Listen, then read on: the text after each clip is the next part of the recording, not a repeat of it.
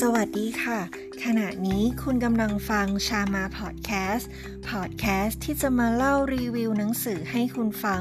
แบบเพลินๆกันนะคะ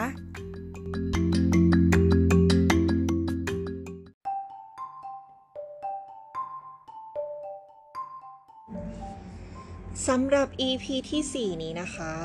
จะขอมาเล่ารีวิวหนังสือที่เคยรีวิวไว้ในเพจชามาอีกเช่นเคยนะคะ เล่มนี้เนี่ย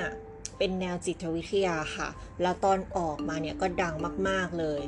คนดังพวกศิลปินดาราเกาหลีอะก็อ่านกันเยอะค่ะ แล้วถึงขนาดไปได้แรงบันดาลใจไปแต่งเพลงจากหนังสือเล่มนี้เลยนะคะ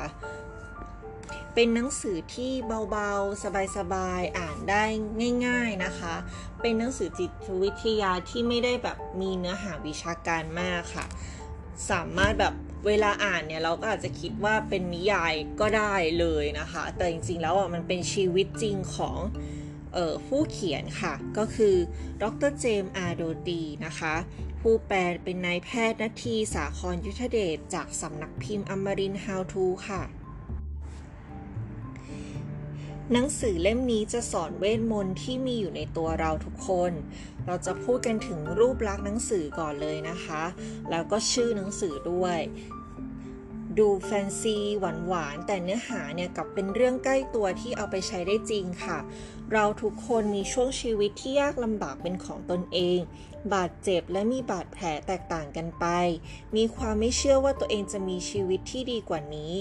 ทั้งหมดที่ว่ามานี้คือวัตถุดิบชั้นดี ที่จะทำให้อ่านเล่มนี้ได้อย่างกลมกล่อมขึ้นค่ะในเล่มเป็นเรื่องราวชีวิตจริงในอดีตของ คุณหมอประสาทศัลยแพทย์มือหนึ่ง จากมหาวิทยาลัยสแตมฟอร์ด ดรเจมส์อาร์โดตี ผู้ก่อตั้งและผู้อำนวยการซีแคร์หรือศูนย์เพื่อการวิจัยและการศึกษาด้านความเมตตาและความเห็น แก่ผู้อื่น แห่งมหาวิทยาลัยสแตมฟอร์ด เป็นผู้อุปถัมภ์คนหนึ่งขององค์ทลายลามะ ผู้นำทางจิตวิญญาณคนสำคัญของโลกค่ะ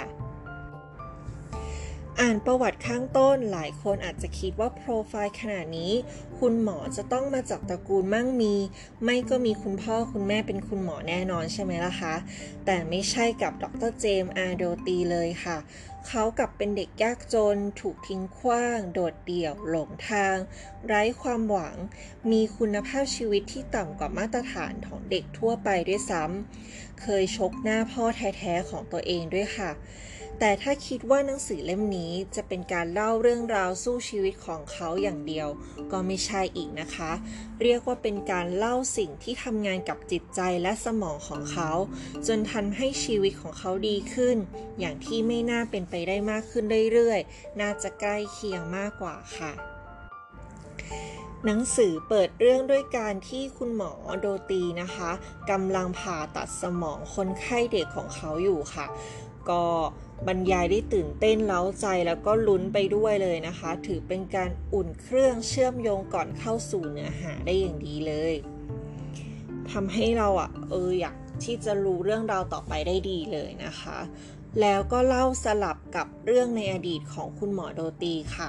ตอนที่เขาเป็นเด็กนะคะ เขาเป็นเด็กชายผู้ยากไร้คนหนึ่งชื่อว่าจิมวัย 12 ปีค่ะ มีอยู่วันหนึ่งเขาก็เดินเข้าไปหาซื้อของเล่นในร้านมายากลค่ะ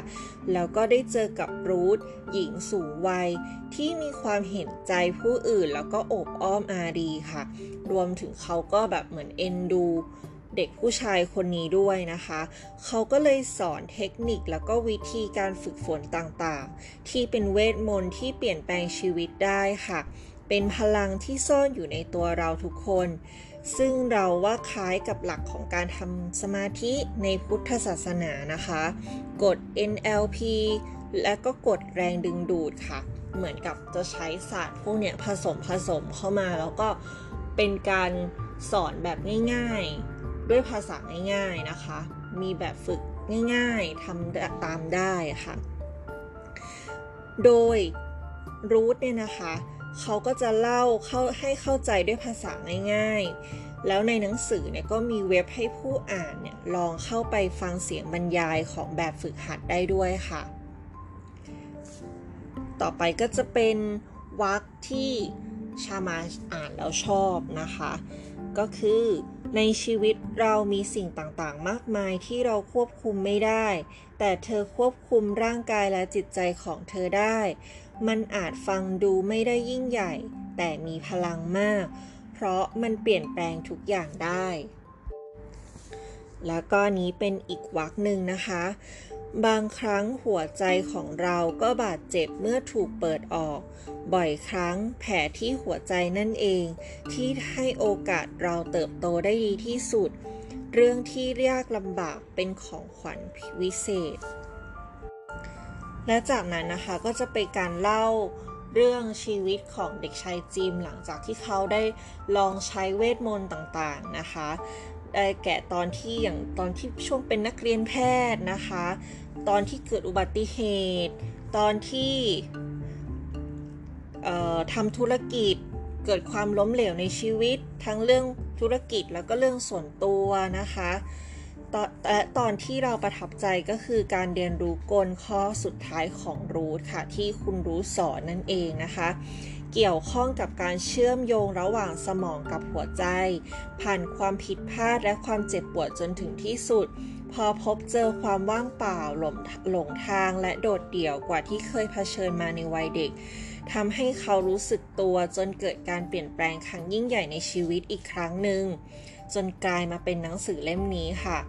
และก็กลายมาเป็นศูนย์เพื่อการวิจัยและการศึกษาด้านความเมตตาและความเห็นแก่ผู้อื่น ซึ่งรายละเอียดตรงนี้เราอยากให้แบบทุกคนที่สนใจเรื่องนี้นะคะ และยังไม่ได้อ่านอยากให้ลองอ่านดูนะคะเราอาจจะไม่ได้เล่าละเอียดมากนะคะ ต่อไปจะเป็นวักที่เราประทับใจค่ะ อีกวักหนึ่งก็คือ สิ่งที่เธอคิดว่าเธออยากได้ อาจไม่ใช่สิ่งที่ดีที่สุดกับเธอเสมอไปนั่นเอง สุดท้ายค่ะ หากใครที่กำลังหาความหมายของการมีชีวิตอยู่กำลังอยู่บนทางเลือกว่าจะไปต่อทางไหนดี